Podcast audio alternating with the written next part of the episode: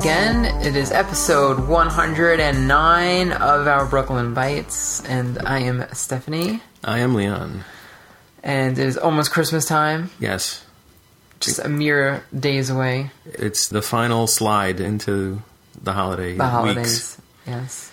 and it's been busy, but still managing to do some of the usual things. I'm glad you are. what are some usual things for you? Usual things, you know, Like thing- waking en- up? entertainment things. You mean? I'm I'm just throwing it out there. I don't know. okay, well, I'm going to focus on those things. Okay. Yeah, sure. I still try to watch what I watch and Still play. doing your movie yeah thing every week? Yeah, yeah. I've been I've been shotgunning movies as Nice. You saw you saw the new Star Wars movie. yep, of course. Okay, good. I didn't see it yet, so don't no spoilers. Rogue, Rogue One, I could, I, I went on uh, opening day. I took, I, I got an early Friday show in, and uh, yeah, it was a lot of fun. Really enjoyed it, but that doesn't mean I'm done watching it because I'll see it again and again. Did you see the last movie more than once? I, yeah, I was, I saw it twice. Twice, okay. in the theater, twice. Yeah. Ah, okay. Asterisk, okay. Well, I, I assume that's what you meant when you asked. Did you see it more than once? Yeah, more in the theater, yeah. But you Right. saw it also at home home video? Yeah, of course. Is that what they call a home video? Like, what is it called? like, that sounds like a term from the 80s. I don't know. Home video, yeah. I guess um, some people call it just digital home Digital release. release or something, yeah. I, cause, actually, because now a lot of movies come out early on streaming services before they officially come out on disc. Mm-hmm. Before it's available on Blu-ray or DVD for purchase, or for rental from like a Redbox or whatever. A lot of people do that still. Yeah. A lot of times they release on iTunes or on Amazon streaming early, like two three weeks before it's in stores. Oh, wow. Uh, so I guess that's what that means when you see that now on digital release or whatever. Uh huh. But yeah, I guess it's still home video in a sense. Right. but you're not you're not having to be kind and rewind, That is no that, that no longer applies. thankfully. But I, I'm sure that'll make a comeback at some point. Yeah, But It'll be retro maybe in like 10 years. I, I could see that. Uh, I- but as far as this movie goes, I I, uh, I I I did watch it, but I feel like once I have it at, on at home, it's more like reference material. Now it's like now it's like well, I just want to look up key scenes or I just want to hear certain dialogue again, and I'll go and play parts of the movie, but I might not necessarily sit through the whole thing in one shot. That's amazing. Star Wars is special; it, it stands apart from other movies. Was that your favorite, like, series of films, or Um, I know you like Star Trek also, yeah, well, but you seem to be more into Star Wars. I, I don't. I, I- it's it's different. They're two different things. Mm-hmm. I don't feel they compete. Even I don't. They're not even really. I know some people like to make the comparison between the two, but it's. Uh, I I like both for different reasons. But you also like both because they're in outer space. Oh well, that goes without saying. Yeah. I assume that doesn't everyone. I assume that's why. It's a future that I wish I could partake in. You can. you could be an astronaut. It's inspired a lot of people, I think, or at least Star Trek has. Star Trek just because it's older and more people were, you know, because it was around in the '60s, so I guess Right. it had more time for people to be, you know, predated Star Wars by by ten years. So, but yeah, it's uh, been an influence. No matter what, people get inspired by different things. But yeah, even apart from all that, I did play a game, surprisingly enough. And this time I played an indie title that I had in my back catalog. And it's a game called Shank. This was released in 2010 by Klei Entertainment, spelled K L E I. So Klei Entertainment. Is that a reason? Is that like someone's name? I haven't been able to find a reference to anything. I don't know why they chose that name, but maybe it was just a unique word that they could latch onto. Basically, a 2D side scrolling kind of cinematic brawler. You could kind of think of it that way. Tells the story of the main character who's named Shank. Uh, he's a former hitman who is on a mission to take out vengeance for the murder of his girlfriend he's kind of a rough and tumble kind of guy. It's I think done very artfully though. It has a style. Yeah. You think so? It has well, a one of the things I noticed when when I was playing it is I thought of the Cartoon Network. Like it looked like something maybe was based on or Yeah, well, it mixes kind of like that grindhouse style violence Uh-huh. with maybe like a comic book animated look. You know, a little Adult Swim. Hmm. Maybe reminds me a little bit of maybe a Venture Brothers style Right, of right, art. yeah. Hmm. Maybe a little Samurai Jack also. okay. A little bit of that. I see that. But the game also draws inspiration from movies like Desperado and uh, games like Double Dragon. I guess is like a little bit of an influence. Yeah, that's what I was thinking of too. You know, kind of blends all these things together in kind of an interesting way. And the movements, I guess, remind you a little bit of like maybe flash animation. It's not quite a pixel style. It's it's much more smoothed out cartoon style. And even though you tend to think of flash animation as just kind of like a cheap thing for web-based games or something, uh, the team that worked on this, I thought, did a pretty good job. Very fluid, attacks chained together very well. They had experience in Cartoon Network production. I think. Uh, I think that's why you kind of got that vibe because they came from exactly that background. Uh, so yeah, in the game itself, you have three styles of attack.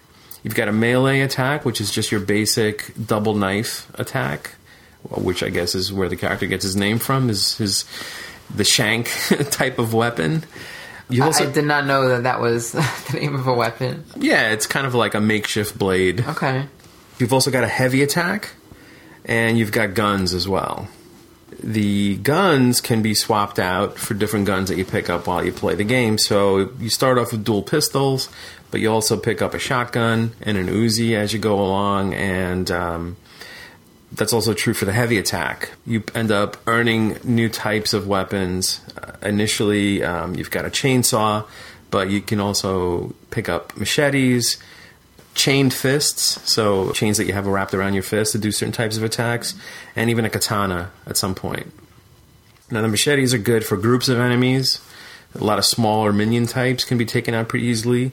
The chainsaw is better for the big guys. There's bigger types of enemies, bigger bruiser types. And these weapons you can just change mid battle Right. at any point. Sure. Use the uh, D-pad to select your different weapons while you control your character with with the uh, analog stick. So yeah, you could very easily switch between them at any time. And ammunition for the guns is unlimited too. You don't have to worry about that. So the game gives you the option of normal or hard. And on hard, you've got tougher enemies, and you've also got no checkpoints during the levels. Wow. So if you go down, you have to restart the whole level. That's tough. yeah, I'd say so. So what you, is that what you played? I played on normal. okay. just to sort of experience the game and, Uh-huh. and see the story and, Sure. and so on. So initially, you get kind of sailing over rooftops. You can crouch to grab up uh, health bottles to get to refill your life bar. Grappling is part of the moveset too. You can grab onto enemies and throw them, or grab onto them and like knife them while you're holding them. Various combinations. Combos are highly encouraged in this game. In fact, the enemies will get smart and block certain attacks if you do them repeatedly. So if you choose to try to just shoot against all your enemies, you'll end up seeing them blocking the attack or dodging it or some. Mm-hmm. It'll be ineffective, and you'll have to change up your attack style. So sometimes the action will also go into silhouette. Parts of the fight might be completely in shadow, and then you might see like bursts of glowing color just to highlight certain things. Other things you can do is pick up grenades. So one of the shoulder buttons allows you to throw a grenade. Helps to just kind of level the playing field sometimes. Sometimes you feel a little overwhelmed and you need to like So that is a limited consumable item. Oh, right, right. So you can carry a maximum of five grenades, hmm. And when you pick up a sack of grenades, it gives you three. So the ideal time to restock on grenades would be when you have two. So definitely use your grenades if you have them. So eventually, in the first level, as you go through things, uh, you get to a steel cage arena with the first boss, who is this big guy called the Butcher, and all of this stuff is revealed through cutscenes during the game. There's a lot of story and a lot of explanation about who this guy is and what's going on. And I'm not going to delve too much into the story of the game, to be honest. A lot of it was delivered pretty quickly, and I couldn't really keep up with a lot of the characters and a lot of the facts that were being presented. So most of the game is really just action anyway. So um, pretty much the reason I was playing it. So this big guy, he's, he's huge. He's twice my size, but it's a pretty straightforward fight. It's the beginning of the game, so there's nothing too complicated. Basically, he tries to lunge at the Shank character, and you just got to basically dodge or avoid getting grappled by him, and then he'll run into a wall and get stunned, and that's your chance to um, to kind of take him down. Is this the guy in the wrestling tights? Yeah, Okay. yeah, he's got a mask on. Like a lucha, Exactly. kind of thing. Okay. Sure. And he's very tall. Mm-hmm. That's one thing I noticed. The boss characters are huge. Yeah, they do stand out. You know you're you know you're facing a boss. Yeah. So, you know, once you deal with him, you move on to kind of a train yard type of area. A new type of enemy is introduced here. Uh, dogs start to attack. And I gotta say, these dogs are really irritating. Because what they do is they'll jump on you and they basically pin you down, and you have to try to repeatedly fight your way out of it. So, I usually try to take them out first if I see them in a group of enemies. I don't know, they're not they're not pleasant. Does it feel good to punch those dogs? Uh, usually they're like Dobermans or something. Uh-huh. They're guard dogs. They're evil dogs. They're evil dogs. My conscience is kind of relieved by that notion. But aside from the usual platforming, you can also um, do things like climb walls in the game by stabbing into the wall with the knives. And you can also swing across open areas with these skull markers. Usually you see like, kind of like, um, I guess they're like uh, like steer skulls, like uh, like cattle or something. Those type of skulls are just mounted on poles, and those are the those are your indicator that you can swing across those things. You can also uh, run into certain enemies where they're carrying these big chain guns. And those guys you definitely want to take out before they start firing. You hear the chain guns starting to rev up. If you're lucky, you can grab one of the guns and fire them yourself, and that'll pretty much clear the screen of any remaining enemies. Yeah, I think it's interesting. One of the things I notice is you you fight a lot of the same enemies, but uh, like other type of side-scrolling brawlers, they all have a health meter, and they will have their own name. Oh, right, sure. A lot of these guys. I mm-hmm. mean, you do get repeat enemies, but now the guns that you pick up, like when you beat the guy with the chain gun. You can carry it; it's unlimited ammo, but you can you have to drop it when you get to a point where you have to jump over an obstacle, right? Right, so you, You can't, can't jump because you move slower with the gun. You, you move very slowly because it's a heavy gun. Okay. And yeah, you can't you can't lift it over obstacles. So if you have to jump over something to get to the next part of the level, That's how they prevent you from taking it with you. right, you can't just permanently hold on to it. Okay. So it doesn't get added to your arsenal of other weapons. because it is a powerful weapon, as Mm-hmm. opposed to the other guns you have, where you would think like guns would be like, why not just use the gun the whole game? But they don't really do as much damage, or uh, no more so than like your katana or your chainsaw or your regular default blade. Mm-hmm. well, there's definitely more of an emphasis on melee yeah. in, in the game. So you have dual pistols. One of the cool things with the dual pistols are you can kind of split your your firing direction. So you could fire in both directions when you have those, Yeah. or you can double down on on the same enemy. Uh, the Uzi is just rapid fire, but it's usually in bursts. And then the shotgun has uh, kind of a shorter range, obviously, and it also has a knockback effect. So if you've got an enemy on a platform above you, you can knock them down with a shotgun pretty easily and that's uh, kind of the, the differences between those weapons. So they do serve some purpose, but right, you don't really rely on them as any kind of primary attack. Um, I should also mention that there is there are two parts of the game in the sense that there's a solo player campaign and there's also a co-op campaign mm-hmm. for two-player action simultaneous. And so I played the single player part of it, and then we also did a playthrough of the of the co-op side Yeah. of the game. And the co-op campaign kind of acts as a prequel to the solo campaign. Hmm. So the events in the co-op happen before the main So part of the game. You should almost play the co-op first. if you want to, if, if you want to experience it in a linear way, Uh-huh. yeah, that's true. okay. Um, although I did unlock a bunch of stuff on the solo part of it, and I think that was available. Now I don't know if that stuff was available for co-op from the start, like all the different weapons, Yeah. because I earned those as I played through the solo part of the campaign. Okay. So I don't know if there's the same opportunity to earn Right, those as yeah. you play the co-op side. But either way, uh, there's kind of a different feeling to the game, though, between the two parts. We'll get more into that later. Okay. There's also um, propane canisters scattered throughout the different levels. A lot of times you can use those kind of strategically to, you know, like as long as you don't shoot them, wait until there's a few enemies near them and then blow them up. You can't pick them up and throw them, right? Like a grenade. I don't believe so. Okay. No, they're just kind of there. Usually, items that you can interact with is like a big red arrow over it, and that'll give you the indication you can walk up to it and, and pick it up or use it in some other way.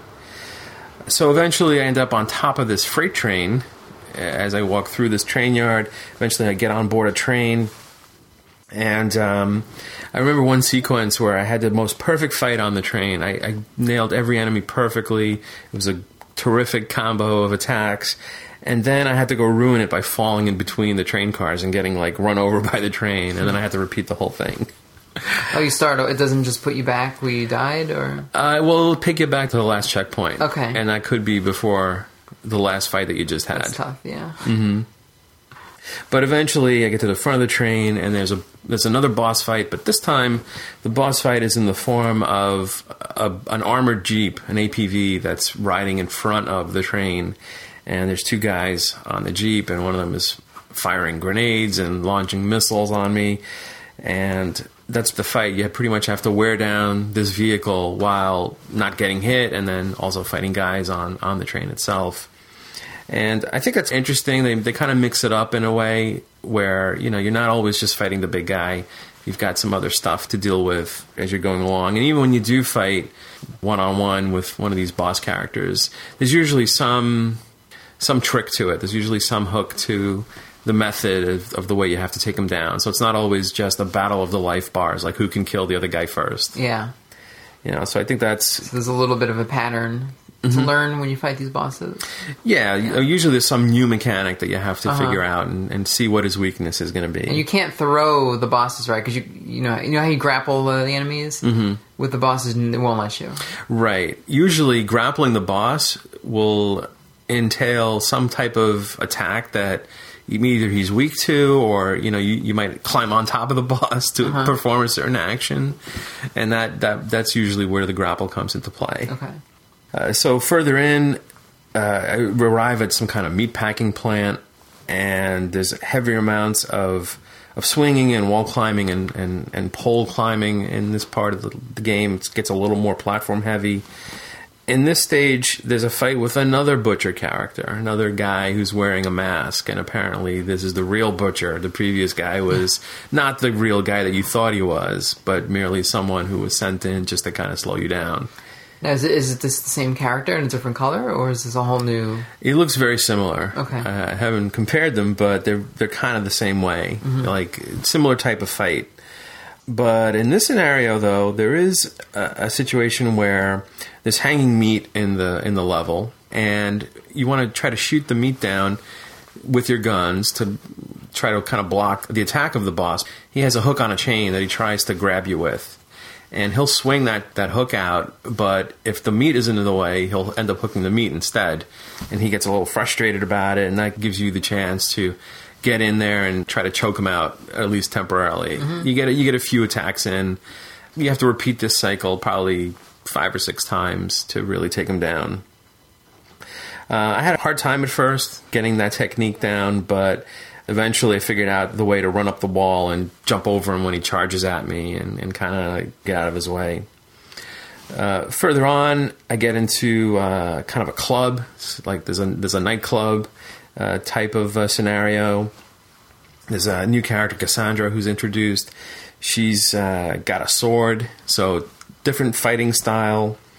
There's also uh, some ninja girls in this scenario, similar to another game we played recently. You mentioned the names of some of these characters, and in this case, I had to fight Angel, Roxy, and Starlight.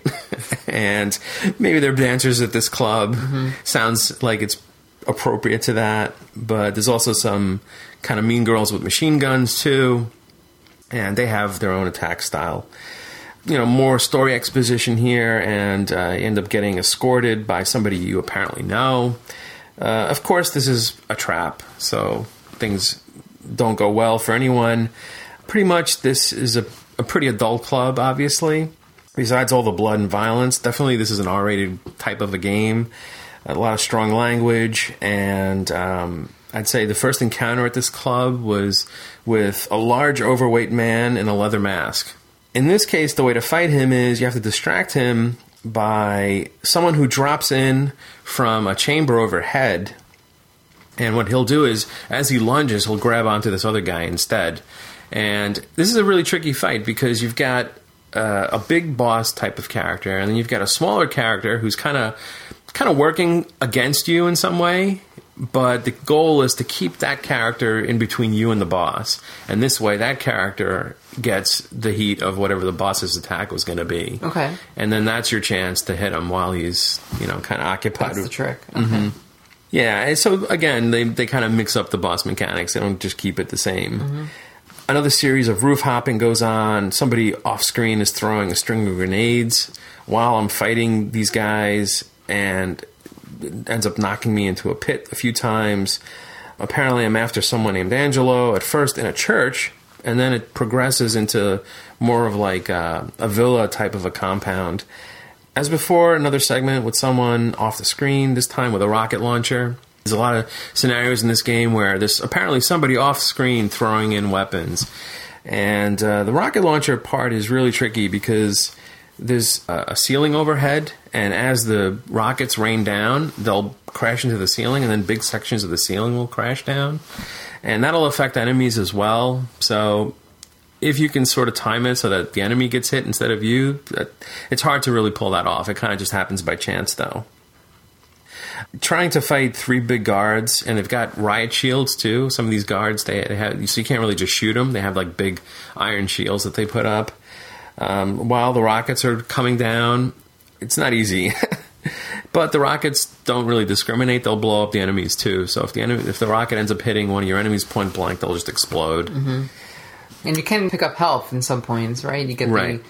It's like some enemies will drop like a, a bottle, right? Right. Yeah, I'm assuming it's like a beer bottle or something. Okay. Yeah, he'll take a swig of health and then he'll throw the bottle back down and Yeah. it'll shatter. It's kind of cool.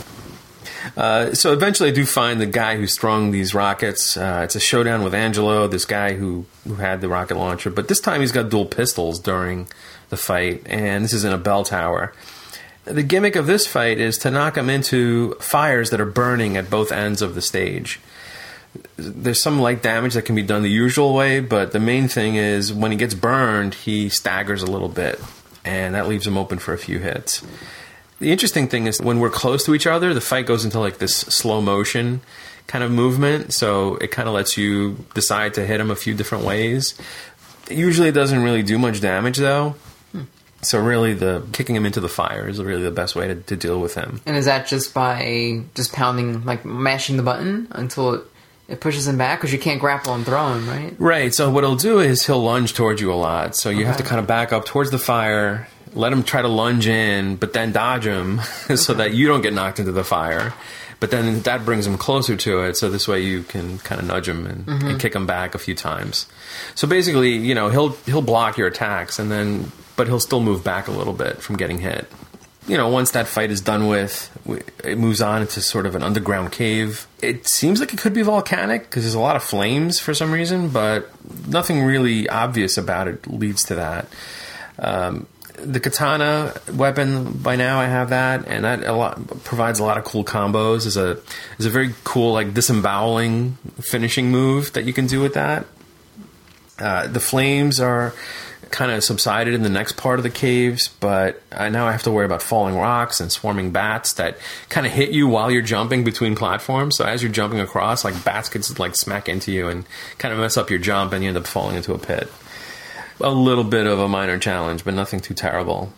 But once you come out of the caves, you're sort of in a jungle zone, and now invading this compound full of guards. At the end is this giant guy named Toro who declares, This ends here. And he does a lot of wrestling type moves that remind me of uh, Zangief from Street Fighter. okay. So he'll jump up into the air, he'll grab me, and he'll do like a spinning pile driver type of move, things like that. The idea is to get him to charge and flip around, which will cause him to stagger. And that's the time to grapple him and, and jab him a lot all these type of moves remind me a lot of maybe the quick time events that you get in like games like God of War. Except here, you don't have the extra button presses to perform different moves. You just have your normal moves.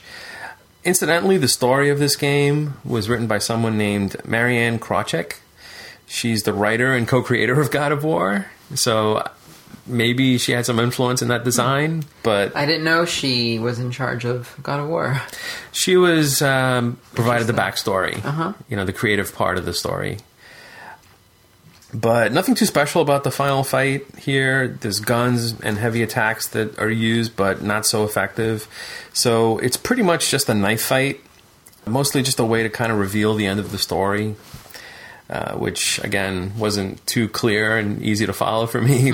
But overall, the game took me. Um, I think my final time was four hours and forty-four minutes. But realistically, you can probably knock it out in three and change. Can you stop and go back to it? Yeah, the game sort of saves silently in the background. You'll see like a little save icon flashing, but there aren't really hard chapters. Um, but obviously, if you quit the game and you restart it, you do see like a series of, of chapter points that you can you can load from. It does feel a bit short overall, but it's certainly longer than an arcade game or a 16-bit beat 'em up style game that this is similar to. So, Yeah. so there's a little bit more to that. So that was the solo part of it, but we, like I said, we also played the co-op multiplayer.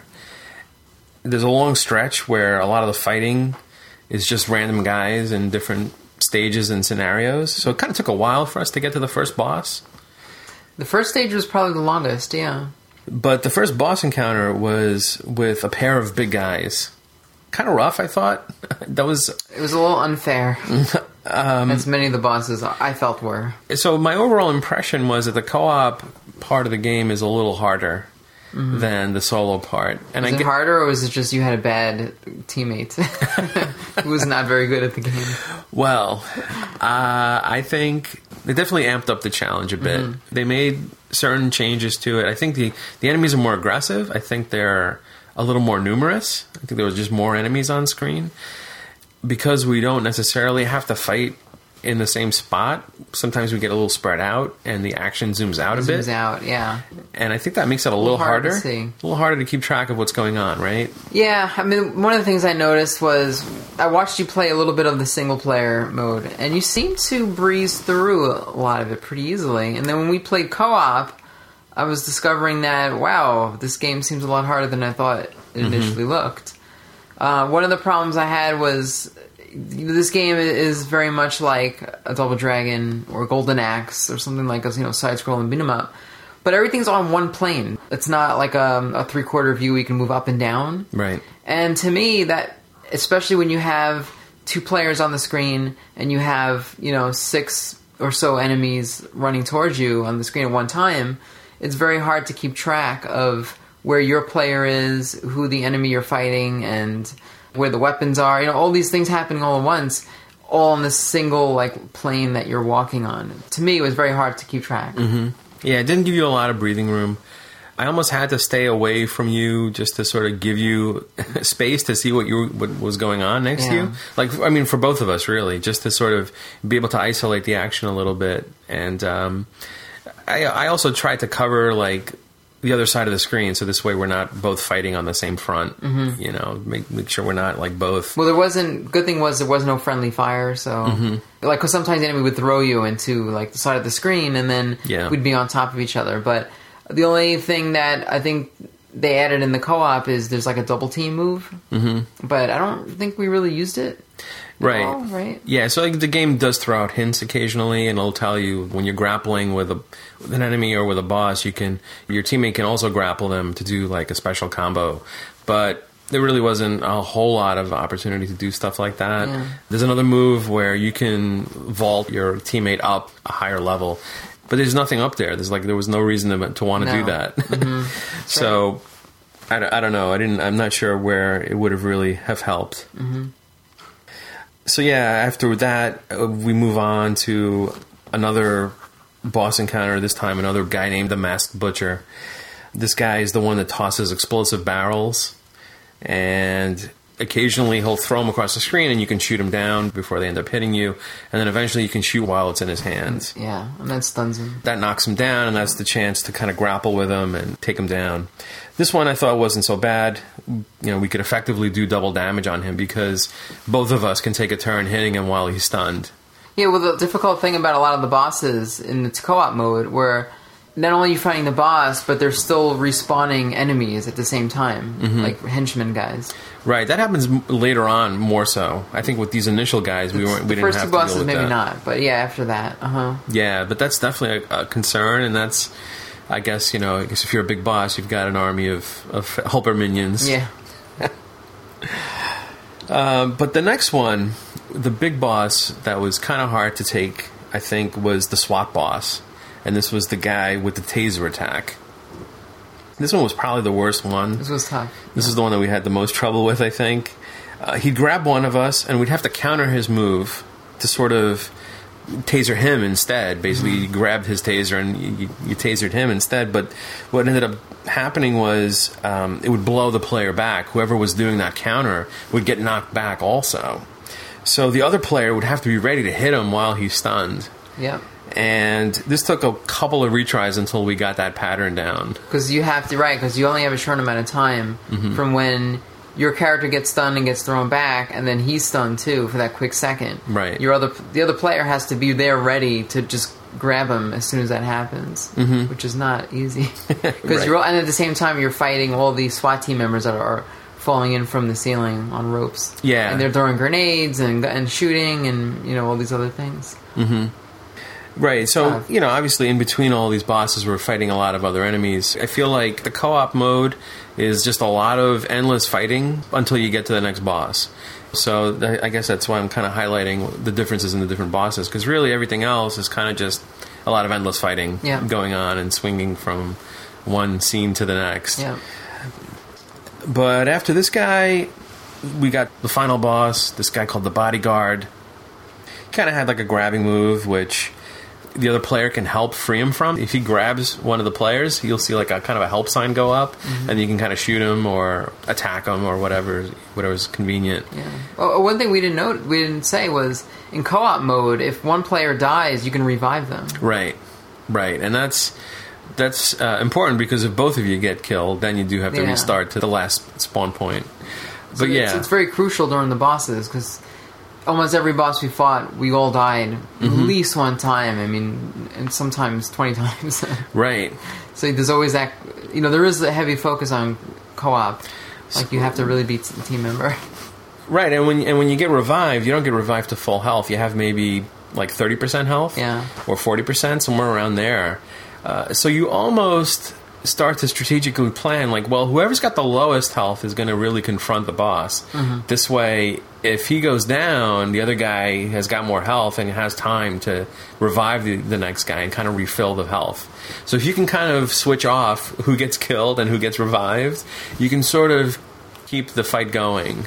You don't want to end up in a scenario where both of you are really low and are about to die, because Yeah. then you end up having to start over. Uh, so there was some strategy to that.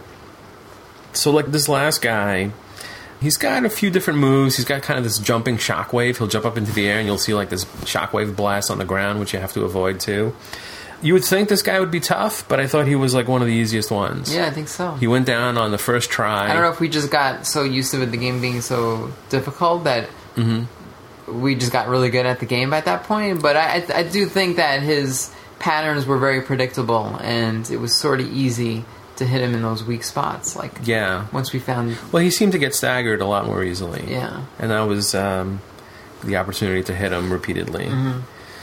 So yeah, it was pretty good. I think it wasn't quite as long as the solo campaign. I think it was what like maybe three and a half hours. yeah, I think so. So decent amount of play value, I would say. Uh, so versions of this game, these were like I said, this was released back in August of 2010. It came out on PS3 and Xbox 360, followed by a Windows version in October of that year. Which is the one we played, right? Right, we ended up playing the uh, the, the version I, that I had on Steam. Uh, subsequent releases for the game also came out on Mac in 2012 and in on Linux for in 2013. There's also a sequel, Shank 2, which was released for the same platforms I did not know this. between 2012 and 2013. So there is a follow up, but I haven't played that yet. Uh, the developer themselves, Klei Entertainment, are based in Vancouver, Canada. They were established in July of 2005 by uh, two guys, uh, Jamie Cheng, who previously was at Relic Entertainment, and another fellow named uh, Jeffrey Agala, who directed some uh, TV cartoon series. Uh, there was one, I think, called Atomic Betty. I'm not familiar with it.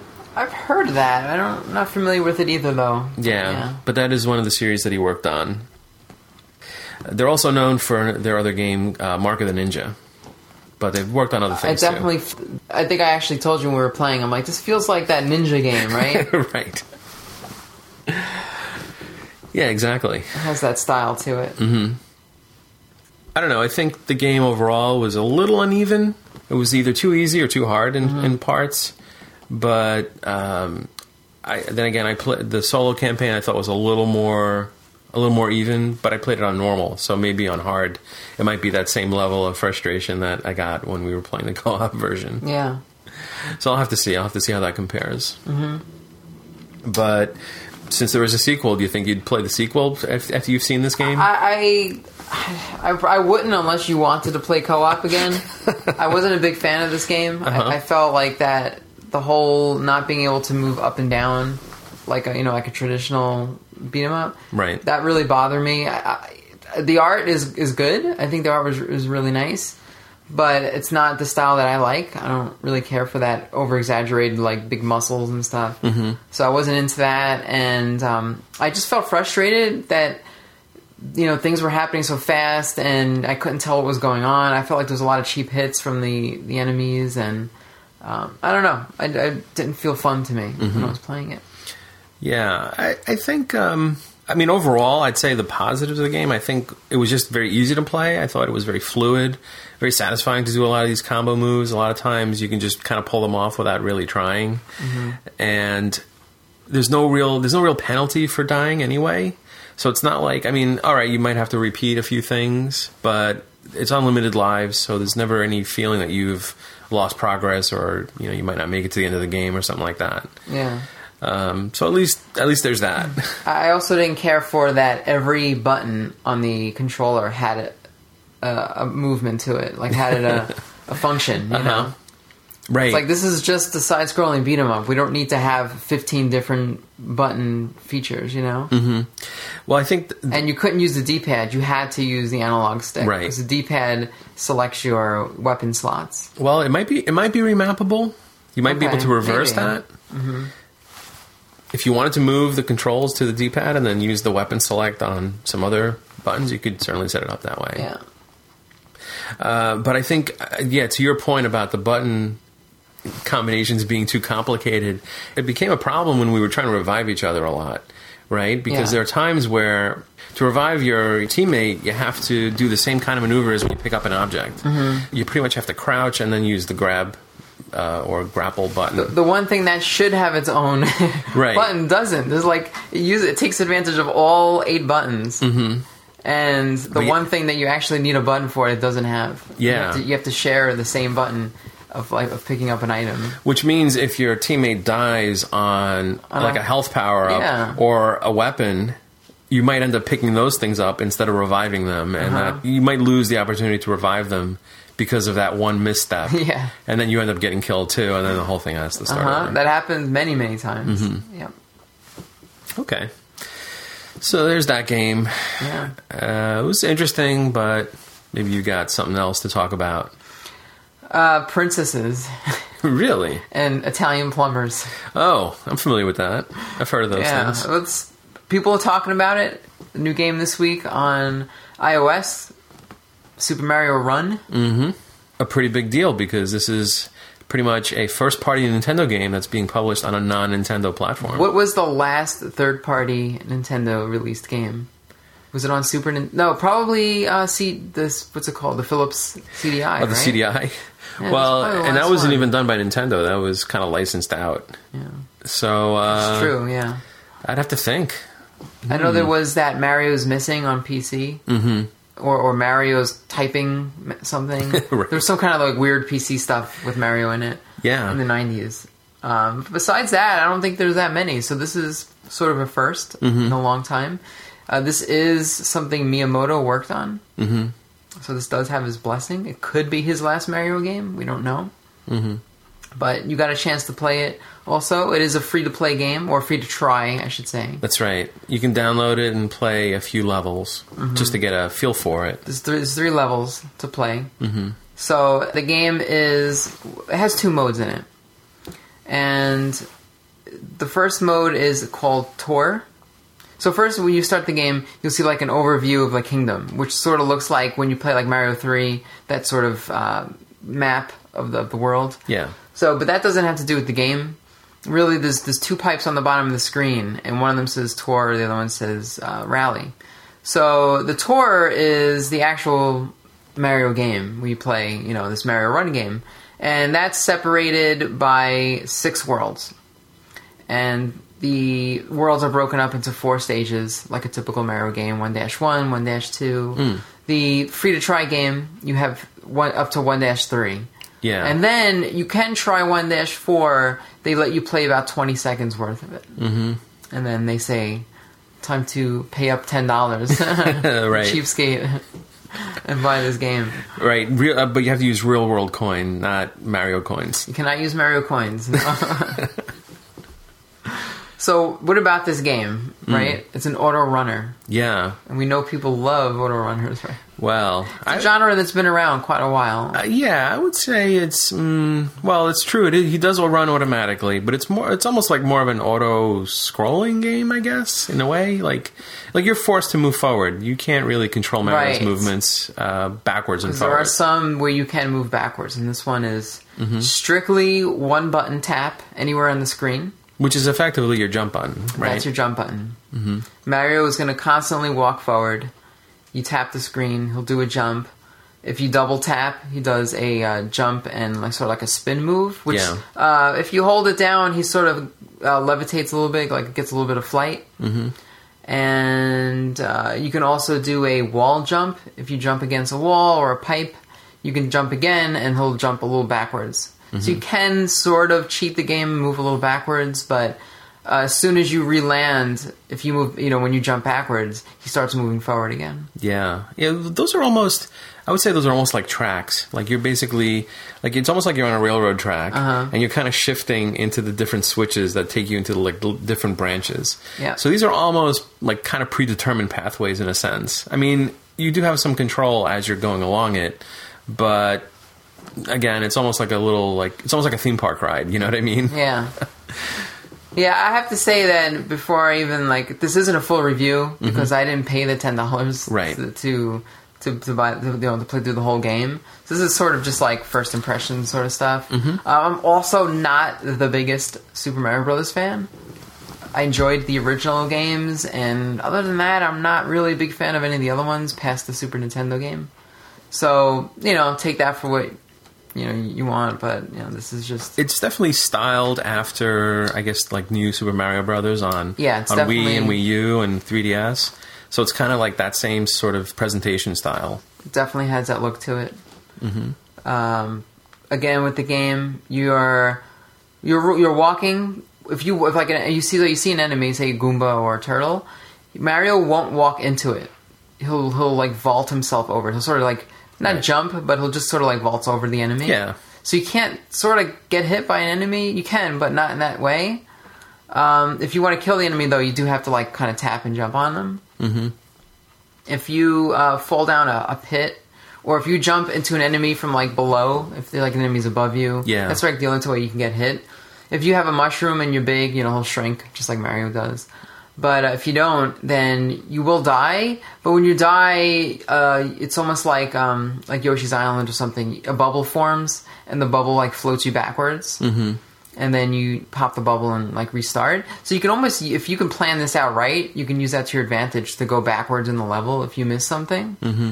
But it's a little tricky, and you only have two chances. If you get hit more than twice, so those are essentially your lives. Then the game ends, and you have to start the level over. Okay, I didn't know you had the two Two try limit. So that's it. Yeah, just 2 Mm-hmm.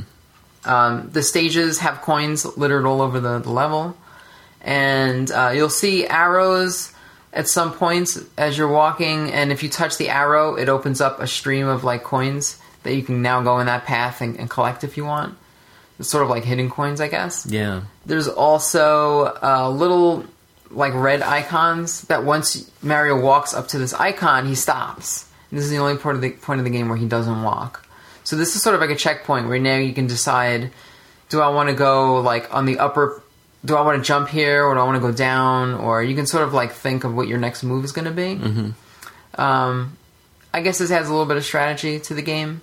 Um, and also, if you need to, re- you know, repeat a certain spot, this is a chance to do it. Um, if you're able to like jump backwards again or something. Yeah, and I guess the reasons you'd want to do that were because it's like um, if you do if you're trying to do the coin challenges, I guess there's parts where Yeah. sometimes you want to go to an upper level because there's like a red coin there that you want to get. Mm-hmm. Um, so is it is it red coins or purple coins? So they're they're pink coins. okay. They they change color. Um, so there's there's six like purplish coins on the level, mm-hmm. and if you can collect all six, then the next set of six open up. But they're like I think it's pink and then purple and then maybe like black or something like that. And then um, if you get those six, then there's one last set of six coins that that now open up to find. So like the initial six purple coins are fairly easy. They're usually like open, out in the open or in a block that you smash or something. After you get those, then the next one's a little bit trickier. They're hidden. They might be um, most of the time in a block or some weird jump that you have to take to get to. And then the final six are even trickier to find. I was only able to get the first six, and uh, I, I couldn't get the the um, the next set. I was always missing like one or two. So Yeah, that was my experience too. I didn't I I didn't repeat it enough times to try to get every last one. yeah. I just kind of played it initially and and saw like okay, I got you know, I got 3 out of 5 or whatever. Right. Couldn't get it. I couldn't get all of them. Uh-huh. Uh, a weird thing about this also collecting the regular coins, the regular gold coins. Uh, I was saying if you get hit, you know, you, you if you have the mushroom, you shrink. You also lose your coins, like Sonic the Hedgehog. Like this is taken directly from Sonic.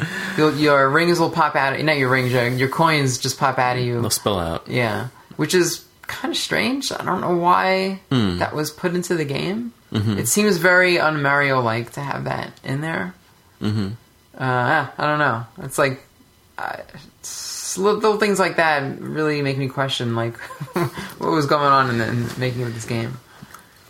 So, you know, the idea of this game is to rescue the princess who's in the last stage. The stages are really short. From what I've read from people who beat this game, just doing like not going back and replaying the levels, just one straight playthrough, maybe two hours at the most. I think that's even like maybe exaggerated. Mm-hmm. You could probably blast through a level in like 30 seconds. You do get a time limit on the level. So even if like those those points where Mario stops and you can choose a path you want to take, you you really don't have time to think about it too much because you know there is the time counters ticking down. Yeah. Um, they also will keep track of the enemies you kill in a level. So if you kill five or six Goombas at the end of the level, it'll it'll keep track and say like you killed six out of two hundred times. Um, not two hundred enemies, but um, every time you replay the level, it'll keep like remembering how many you killed.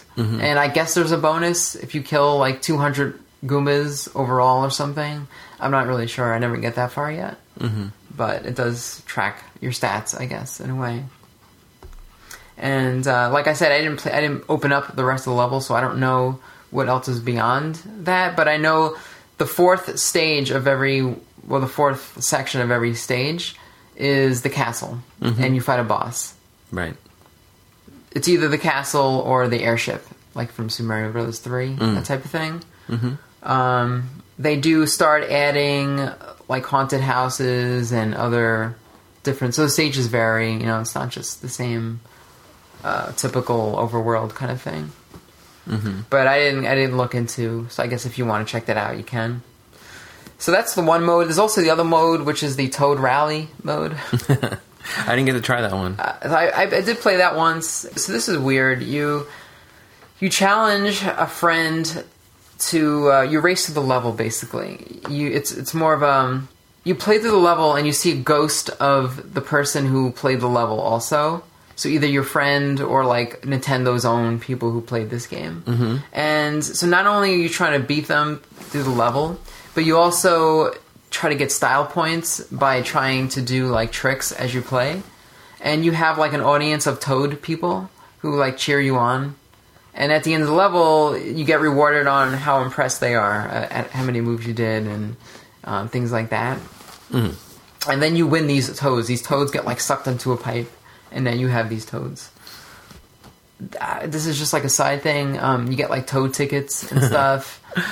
I'm not really totally sure. Like, other than the fact that you know maybe you want to challenge your friends, see if you can beat them. Yeah. Um, I, I, I just tried it once just to see what it was, and it was kind of like it didn't do anything for me. hmm Uh, there's also going back to that overworld kingdom sort of map. You can you can out you can build stuff and add things on with all the coins that you've been finding. You can cash them in and buy like so. I bought like a little house that you can put there. I don't know what it does. I don't know what the point is just yet. But um, as you keep playing, you can keep buying more things. I'm not really sure. I don't know what the point of this is. Like, what's the incentive to make these buildings and stuff? but it's um, Just gives you goals, I guess. I guess. Yeah. There's also uh, there's a stage where you can send gifts to people, mm-hmm. and I don't know what that how that works yet. Like send, like what kind of gifts you can send. Um, I don't know if I just didn't look into it enough or how that works, but that's something else. There's also like I just said the friend code system thing where you can add your friends. Unfortunately, it's not integrated with Game Center, which for some reason. Which is the you know the, the iOS is built in sort of Right. social gaming thing, which they've sort of de-emphasized lately, but but you still have a friends list. Still part of all the games, yeah. Mm-hmm. So initially, like I thought, oh, cool, like all my friends are just going to show up. But no, it's you have to actually have a friend code, that archaic friend code system that Nintendo insists to keep using on everything. Yeah, right. Like rather than you know hit your game center list and then look up people that are already playing this game and sort of Like send them a challenge or something. yeah. give you know give them an invite or give them give you the option to add them into the game, and then kind of also link it to their their ID system. They could you know you can kind of do it on both ends if they really if they really wanted to, but. Uh-huh. Maybe there was some reason they, they didn't want to do that. No, no, you need to, and you can't even search for for a friend. You have to somehow outside of this game contact a friend and ask them, "Hey, you playing this game? Can I have your friend code?" sort of Right. thing, and then you have to write it down and then put it in the, your device. It's a weird system. I don't get it, but uh, that's the way they went. That's the direction they went. Well, actually, even even when the game first launched, when I you know when it, when I first installed it, Uh-huh. it gives you the option of of linking it to your Nintendo ID. yes, you can do that. So I said, okay, sure, I've got one of those. Let me let me try doing that. Mm-hmm. And it gives you two options. You can either use your your Nintendo. I, I, I forget even what the term is. The Nintendo.com account or the NNID. And I said, all right, well, I guess I guess I'll use my Nintendo account. And I tried logging in with that, and that just wasn't happening. I don't know. I, tr- I entered it entered what I thought I entered what I thought was the right password, and it just kept saying not recognized. So I'm like, all right, I guess I'll use my NNID instead. And I entered that, and my password doesn't didn't seem to work on that either. So I said, all right, let me let me do a reset. And it you know, and I was reminded that it seems like you can't manage this account outside of Nintendo hardware. Like you can't go to the, your website, you know, your your you can't go to like a web portal and reset your password. I mean, you can, but what they do is they give you a temporary password that's only good for a day. Mm-hmm. But in order to set it permanently, it seems you have to do it on a Wii U or a 3DS. Oh, wow. And you can't just weird. I can't just reset it and have it stick. Strange. So I have to, I guess, power up my Wii U and and uh, get this settled because it's frustrating. That's weird.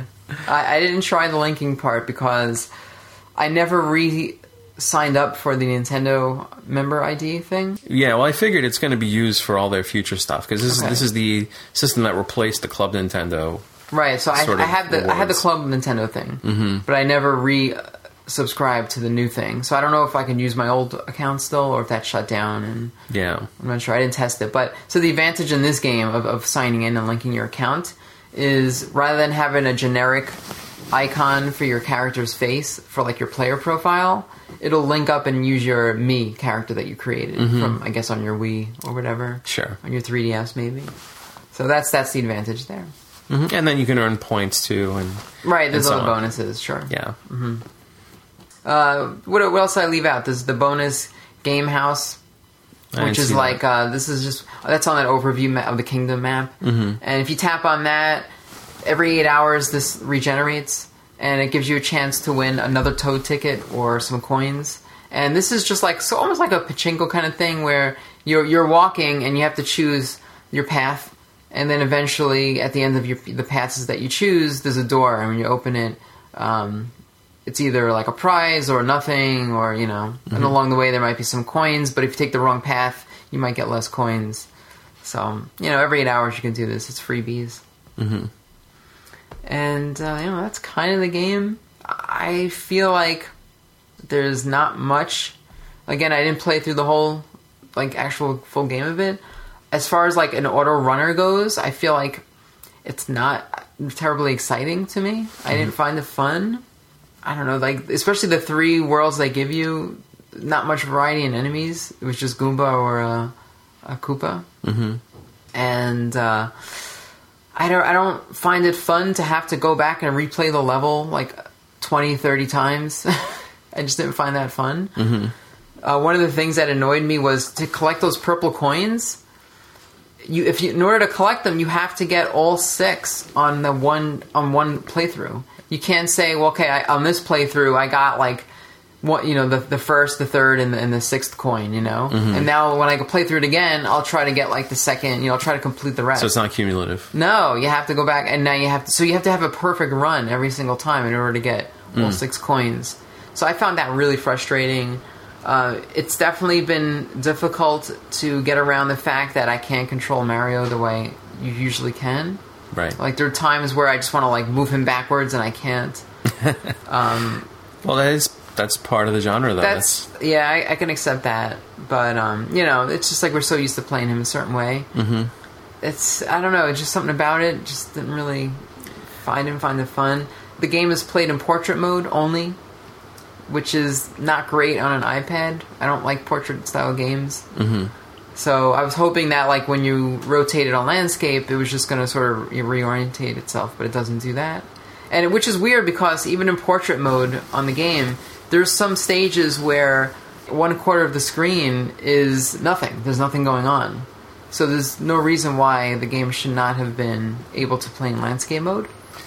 Well, yeah, it seems like they definitely had phones in mind when they made it, and not so much tablets. But you can play a phone in landscape. There's no reason. right, right, but I guess the design decision Yeah. was like you want to be able to play this one with your thumb, yeah, and that's why they they kind of block out the bottom of the screen with nothing because that's where your thumb is going to be tapping, I guess. Mm-hmm. So I get that. Um, there's a really weird intro screen when you first start the game that asks you for what language you want to play through, and it's Or it's like, re- yeah, also asked me well, like what region what region and like or what country. Yeah, it's so bizarre that that's even included in this because it's it looks it looks like uh, it almost feels like a fake game when you first like a, like a bogus knockoff game like just that screen alone because now you have to scroll all the way down through all these countries at least for us Yeah, to, right. go to, to find the United States Well, I mean, why wouldn't it just use the locale right of it's the OS? in. why doesn't it have yeah it makes no sense But I guess you can switch it in game uh, to be different than what the OS is. So there's that. Yeah, that's true. There's no MFI controller support, which I know it's like who cares? It's one button, but Right. you know, even more reason why they could have included it. You know, it's a simple thing. Mm-hmm. There's no Apple TV support, which again blows my mind. Like, why is this not on Apple TV? Especially for Apple's point of view, this could have been the perfect game for them to say, "Here's our Apple TV. We have Mario Brothers you can play." You know, or a version of it. It uses the Siri remote. It's so easy to play. You just tap the button. You know, mm-hmm. like why doesn't it have that? It's crazy. Yeah, this is it. this is a situation where like it doesn't matter where on the screen you're tapping. It's just the, the entire screen is just one giant jump button. Yeah. So ideally, yeah, you could just play with a remote with the remote. It's the perfect game for the Apple TV. Uh, I'd even almost argue it's probably a better game for the Apple TV than the iPhone because you have to be connected to Wi-Fi at all times. That's right. and when you're on your phone, well, when you're on your iPad, you know most people don't have 3G or 4G on their iPad. So you know, chances are, if you're out of the house, you're not going to be able to play this game. If you're on your phone and you're in the subway, probably not going to work. If you're in a dead zone, not going to work. Yeah. If you're on a plane, not going to work. So it's sort of strange that they went in that direction um, with this. the But, and, you know, they claim it's to to fight piracy, but right. I if it, are they actually claiming that? Are they publicly saying that, or They is that said, just you know, supposition? Uh, I thought that's what I read. Maybe you know, maybe I Okay. read it from. Because I, 'cause I imagine some people might hear that and say, "Oh wait, there's piracy. There's a way to play this game without That- paying for what, it." that- that is what I said. I I read that and I'm thinking, oh, are there easy ways like to pirate other than jailbreaking devices? Well, I guess which to me the- is not easy, but Right. Well, Like- in some versions it is. You just go to a website and you click it, and that's it. You're done. But you still need a way to get the the the, the apps and stuff. yeah, yeah, you still need to, right? I don't know. Um, that's funny that you said. that. and then you know, finally, it's 24 levels. Mm-hmm. It's kind of short for a Mario game, especially because these levels are, you know, 30 seconds a minute. Right. Well, I think traditional players would say this is not. This is you know a mobile game. This is not a real right. Mario game. And it seems like they want you to replay the same level Mm-hmm. dozens of times. I think that appeals to certain types of players. I think some people like that type Mm-hmm. of challenge. They want to they want to keep playing until they until they master it and they're perfect at it. Uh-huh. And I guess that feeds into certain types of players. So I guess that's for them, right? Okay. Yeah, I guess so. Mm-hmm. So you know, again, this isn't a review because I don't, I didn't buy the full game, so it's not fair to say you know whether it's a great game or not. But um, in the in the the trial run that I played, I wasn't impressed. I mm-hmm. wasn't impressed enough to buy it because I did think about, well, if this game is really good, you know, maybe I will spend the ten dollars. Mm-hmm. But I'm not seeing ten dollars worth of stuff here. Yeah, I'm worried that And, I and as far as an auto runner goes, I don't really see like mm-hmm. this being better than some of the auto other auto runners that I've played. Right. I, I'm interested to put more time into the game just to see if I can get good at it. I don't know if I'm. I don't know if it's the type of game that I want to invest in. Uh-huh. So I'd, I guess I'd have to play it a little more to really know. I don't know. I'm worried that I would spend the ten dollars and then just not really bother with Mm-hmm. a lot of the challenge, and um, then it wouldn't really be worthwhile for me. Yeah, I'm I'm probably gonna wait wait on this one quite a while to see if they do some updates. But I hear it's doing well. Is it? Because I heard- I heard it's- reviews yeah. on the App Store pretty bad, but so was I think Pokemon Go in the beginning too, and you know, there's people who just hate mobile games just for that. You know, just because Mm-hmm. Nintendo released a mobile game, they're gonna hate it. I think I think Mario has a wider appeal than even Pokemon. So Yeah, I think don't it's done already done better than You think so? than Pokemon Yeah. Go. Yeah. it's interesting. Mm-hmm. Okay. I don't know. If, I don't know financially, but at least Yeah. download wise, number of downloads. So I think it is coming on Android. Yes. Next year, maybe. Mm-hmm. Uh, they probably have to work out some of the uh, piracy issues also on that end. it's even more wide open than it yeah. is here. Yeah. It's free to try, so I mean, like, if you have a- an iOS device, like, why not give it a try and see what you think? Yeah. Maybe people like it. I don't know. Hmm. I, well, I, we know one friend at least that we have who seems to be enjoying it Sure. very much. but one of the other things too is sort of weird. So the Switch is coming out next year, right? Mm-hmm. And it was discovered that the Switch is. Well, we sort of knew this for a while. Is going to use basically the same chipset as the Shield Right. and the Nvidia Shield. And the Nvidia Shield basically is an ARM processor, which is the same chips that Apple uses. So it's the same device that Apple's selling right now, just a different company's making it. Mm-hmm. So, Same family, same, Same family. instruction style. Yeah. so it's funny that they chose this type of game on mobile when they have their own mobile game, mobile technology coming out next year. Right. that's going to use like full games. And, Like, why why not release the same on iPhone? I don't know. It's Well, I think it's. I, I guess it's a it's Like, almost like an ad for them in a way. I think I guess That- they could that's true. they could say, well, here, let's put a game out that we don't have to convince someone to buy a new device. We can just leverage the devices that everybody already has. I, I guess that's what this is. This is for the mainstream person who says, "Oh, Mario, you know what? I can go for a good Mario game. Like this is fun, but I can actually go for like a real Mario game. I think I'm going to go buy a Wii U or Or Switch. or Switch, Yeah. or 3DS or something like that. yeah, it's definitely. I guess that's what it's for. I think it it kind of broadens their presence and gives them a footprint and and lets reminds people that hey, this is this is a thing that's still out there. Uh huh. Yeah, why not? Okay. All right. So I guess check it out.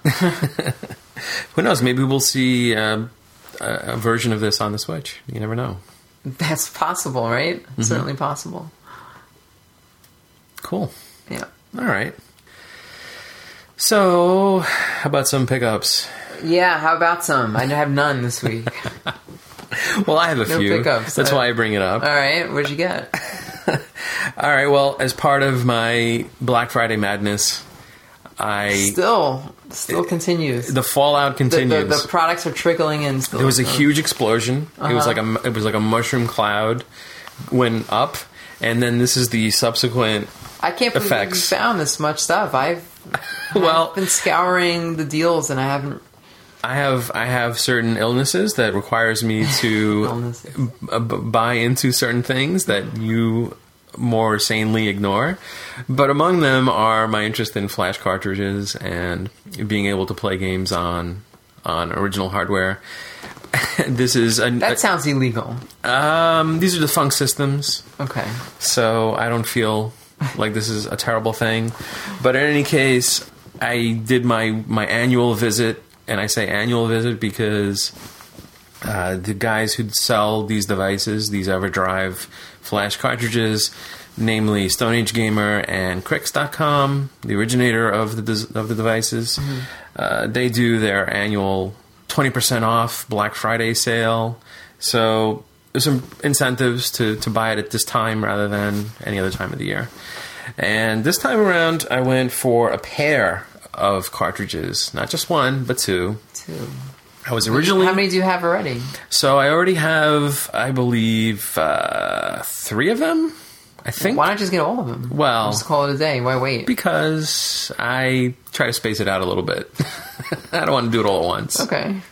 Well, so I think I, I think I already have the. Uh, I, so I have the Famicom cart. I have the N64 cart. This year, during too many games, I picked up the Turbo Grafx cart.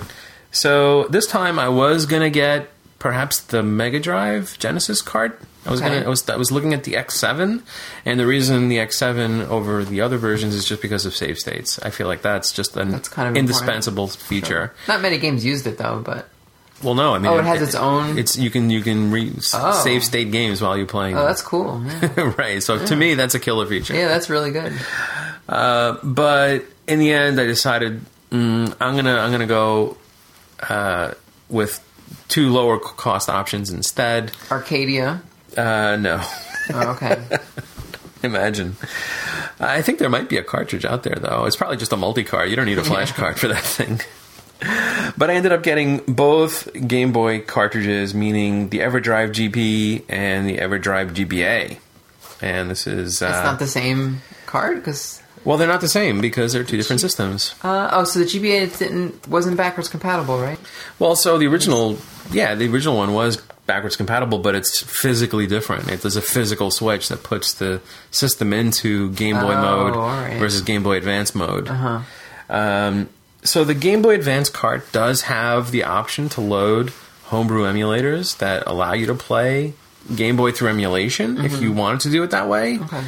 But there's hardware available, so why? I don't know. I, I would not really feel the need to do that way. Mm-hmm. Um, but at any rate, it saved uh, some money doing it this way. Um, I picked them up. I picked the Game Boy card up for ninety one dollars and the GBA card for ninety five dollars. I went for the deluxe versions, which comes in this fancy packaging rather than just the bare cart. You could save a few bucks by just buying the bare cartridge if that's all you want. But I kind of like the presentation and I like the style of the cart of uh, the little box that it comes in. So I paid a little extra for that. But basically, with the discount, I got this extra stuff for the cost, the normal cost of just the bare cart. Um, so yeah, I mean, I also ended up applying a ten dollar coupon that I had left over from too many games because Okay. when I bought the Turbo EverDrive there, um, I had I, I got a little ten dollar coupon for my next purchase from their shop. So I ended up using it at Stone Age, you know, Stone Age Gamer. Both of these ended up being about one hundred and eighty dollars with shipping. Which, Together, not each. Together, Okay, together. All right. It's not bad, I guess. That's okay. Yeah, and I mean the, the GBA card is their latest cartridge, their latest release. And these are all made in like Poland or something, right? Uh, I believe Ukraine Oh, is the source of uh, the original hardware, but Stone Age Gamer does a little extra stuff to add some value. Um, Okay. Usually, you don't get this They extra dress it up box stuff. bit, yeah. They give you other options in terms of colors and label design and so on. Um, And you recommend these over some of the knockoff versions of these, right?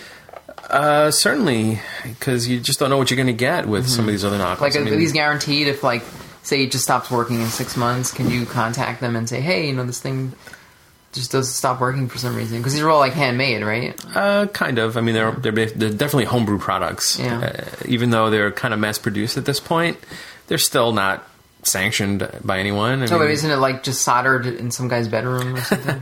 there there must be some uh, factory somewhere that's sourcing these. you think so? Okay. I, I guess so. Uh, yeah, there's there's definitely some kind of coverage. I don't know exactly what offhand, but How come Nintendo's not putting a stop to this? I couldn't say. I don't know. You would think remember when like the R R two RDS whatever it was called the R4 card. R four yeah. and the MDS like when that stuff was big or even like the Cyclone chips Mm-hmm. Nintendo was all over that like they put a stop to those a lot Yeah. things. Well, those were those were actively used for current generation products. okay So I Maybe. I can't say that they're turning a blind eye, but I mean the NES is current generation again now that the Mini is out that's kind of true. But perhaps because you can't get one, Hmm. there's not much pressure. I think I know what I'm going to get you for Christmas from Stone Age Gamer Oh boy, it's going to be a T-shirt with the Stone Age Gamer logo on it terrific! you know how much I love that caveman design. Believe me, that was a factor in whether I was going to get this or not. I was definitely could put it in. I definitely put it in the negative column, but it didn't stop me completely because in the end, I still think they do a quality product, and I like Uh-huh. the results of of what they put out. Um, very nice Yeah, so that was uh, pretty much what I got. All right, so I guess we can get into some feedback that we got recently. all right I think uh, starting with uh, some comments on episode 108, our last episode. 108 sure we have a comment from Greg Easy of the Digital Press podcast. That's right. And the Punch Stevenson Show. That's right. Yeah. Both on iTunes. And he said Clockwork Knight and Toy Story. He felt that all started with it all started with the Christmas toy from Jim Henson. Cr- Christmas toy being uh, a show. I didn't know what it was actually. Yeah. So I wrote to him and I was like, I had no idea how to Google it and find out what he was talking about. Mm-hmm. So uh, he also wrote back and he said they made a short run TV series of it in the 90s, but the original was a favorite of his. Uh, the Konami uh, TG thing, uh, referring to, uh, we talked about the flashbacks. The potential for Of the Konami. graphics, yeah. What, did- what, did, what did it mean that Konami was trademarking the TurboGrafx name? Yeah, yeah. He, he referenced that, and he said um, uh, he didn't totally know what was trademarked. If uh, I don't know what if ha- it happens, uh, if it matters. Uh, I would be easy release though. Konami owns all the Hudson software IPs. I think the second major publisher was Namco, and they love to license. So Namco would be an easy one to get on board if they wanted to get even more games for the system, Yeah, which they did make plenty of games for too. So yeah, Namco did right. Mm-hmm. Yeah, they had Pac-Land. I remember specifically. Galaga, Of course. a lot of that, different that entries. wasn't in the U.S. though. Uh, they put out Galaga, 80, Galaga Oh, that's 90. right, Galaga, the- that's right, 88. Or 92, whatever they call it. well, it was 88 in Japan and 90 in 90, the US. okay, yeah. Because they released in different years. Uh, Greg also goes on to say, While I assume super, super, super graphics games would be included, I'm not sure about Turbo Duo. The space requirements for CD audio could be a bit high. So far, none of the plug and play systems have featured CD DVD based gaming. Yeah, that's true. Uh, I think um, does that come down to like the emulators not playing it right, or is there too much? Well, basically, you just have a lot of digitized audio, and they could store it compressed. And you know, maybe there is. Uh, technically, I don't see a reason why they couldn't do it. It just comes down to storage and how much cost they want to put into the system. Yeah, I think it's storage. You know, if they included, um, you know, even 16 gig of internal storage, you could put a number Oh, of CD games. they don't even put that much. Exactly. I think you're looking at megs they put in. That's why he's saying that none of them have bothered to do any kind of disc-based games because of the space required. But then again, you can't put because this. I mean, the the Mega Drive, whatever this the Genesis plug and play that has an SD card slot. Mm-hmm. Or no, it doesn't. Right, the handheld does. The handheld does, but you can't put. some of the some of the TV-based ones do too. yeah, and they don't run the. Um, No, there's no provision to emulate like the CD part Yeah. of the system. uh-huh. Or I mean, that has extra hardware in it anyway. But It's its own custom emulator. So I guess there's more to it than it's not so simple. But but he's got a good point. that's true. Yeah, this is all this is all just pie in the sky, Mm-hmm. like wishful thinking. Yeah, what, do you think about this Christmas toy show? Did you ever watch it? I, I saw some screenshots. I never, I wasn't familiar with it, Uh. so I didn't really have that in mind. But um, yeah, it looks like uh, it looks like it's a similar type of theme. Are you gonna watch any Christmas shows this time of year? Uh, I, I don't have any on You don't do that? Mm. on my radar. Um, I don't know. I'd have to see what's on, what's what's available. I know for some people, Die Hard is a tradition. Yeah, apparently. Does that count? Uh, I was going to say Nightmare Before Christmas, but then that's been declared as a Halloween movie more than anything. So, Really? Yeah. That is weird. Since isn't he dressed as Santa Claus? Well, there's Okay. there's events, but it's because it's kind of spooky, I guess. okay, Uh, fair enough. We'll see. All right. Well, we had additional comments about episode 107. Uh, Earl Grey writes in to say about The Punisher. I've always wanted to check out the Punisher arcade or Genesis game, but both the cartridge and board are currently pretty pricey, even by classic gaming bubble standards. I like to imagine the idea of Nick Fury hanging around the whole time, occasionally giving Frank Castle the stink eye while he watches Frank's more extreme tactics. That did happen during the game. He was basically finger wagging the whole time. yep. Um, yeah, I forget that Earl is a uh, arcade collector as well as everything I else was not collector. aware of this. That's right. That is an option. Uh, but interesting uh, in that this board is is more inflated compared to some others. Really? I, I was kind of surprised to hear that. Is it because of its rarity or Don't know. okay? It's uh, you know, it's a it's a Capcom CPS board. I would think it shouldn't be that difficult, but maybe there are people who are maybe it's just um, you know, completionists out there driving the price up. They want to get every last game compatible with the system. Yeah. All right. So he also goes on to say regarding physical releases for current gen games, I've been running into the same issue tracking down copies mainly with budget titles. There's a lot of already obscure stuff that I can imagine will only get harder to find. While I doubt many will end up being valuable, now is the perfect time to explore odd titles that will probably end up forgotten by the end of the console cycle. Yeah, I, this is related to some of the weird games that I've been picking up, things that I wouldn't expect to see on disc uh, because they're normally just downloadable games. But yeah, like he says, it's not necessarily that they're going to be valuable in the future necessarily. They'll just be hard to find. You know, there, there might not be much demand, but there just might might not be much supply. You know, That usually means they'll be valuable. well, perhaps. look at any of the, like the last series, like even the Genesis games, you know, Mm-hmm. that were oddball games that you know maybe only KB toys sold or something. Mm-hmm. Those are all pretty valuable now. Like maybe not all of them, but a lot of them are. So yeah, typically that's how it works because it's the games that no one bought, you know, and those are the ones that go up in value. That's true. It could happen. Yeah, we'll see. uh, he also says, as an added bonus, it's fun to end up with a shelf of PS4 games that look like it's from some Yeah. parallel universe where the offbeat independent rule the day. That is pretty funny. I do like the look of some of these games lined up on the shelf. I'm like, wow, look at this. This is so weird. Yeah, because like most like your friends you go over, it's like you got Call of Duty and Battlefield Sure. and Madden. And meanwhile, you go over your house and you'll see like um, uh, I can't even think of some. What is, what is something in Lumo, right? right, and uh, you know, Stealth Inc. Song of the Deep. it's Yeah. it's just like a oddball collection of stuff, and um, yeah, it's it's weird. It's it's almost like the old days of just third party publishers putting out whatever they felt like. And Mm-hmm. it's like, wow, look at this stuff. I would never have imagined. But yeah, it, it still happens. It still surprises me. Some days I'll walk into a store and I'll see some of these games and I'm like, wow, they made a physical copy of this game? Like, why? Why did they do that? Mm-hmm.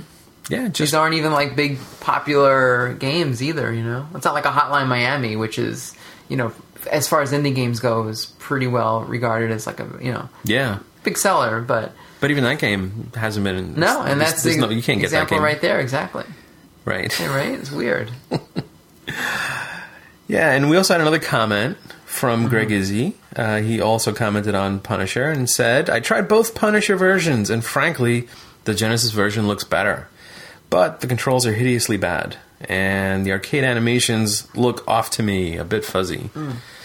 I uh, haven't played the Genesis version, haven't had the chance to compare them, uh, but it just seemed like uh, the Genesis version was maybe a toned down version of the arcade game, so why not just play the original? It's kind of my, my thinking in approaching that game. But uh, makes me wonder if uh, maybe I should give it another Maybe we look. should try it. Good point. All right, excellent. Yeah. Well, thanks guys for writing in. Appreciate the feedback and appreciate your thoughts on the things we talked about. As always, please visit us on facebook.com slash our broken bites. And uh, Next week, there may not be an episode. that's true. We have Christmas, we have Hanukkah, we have a lot of stuff going on.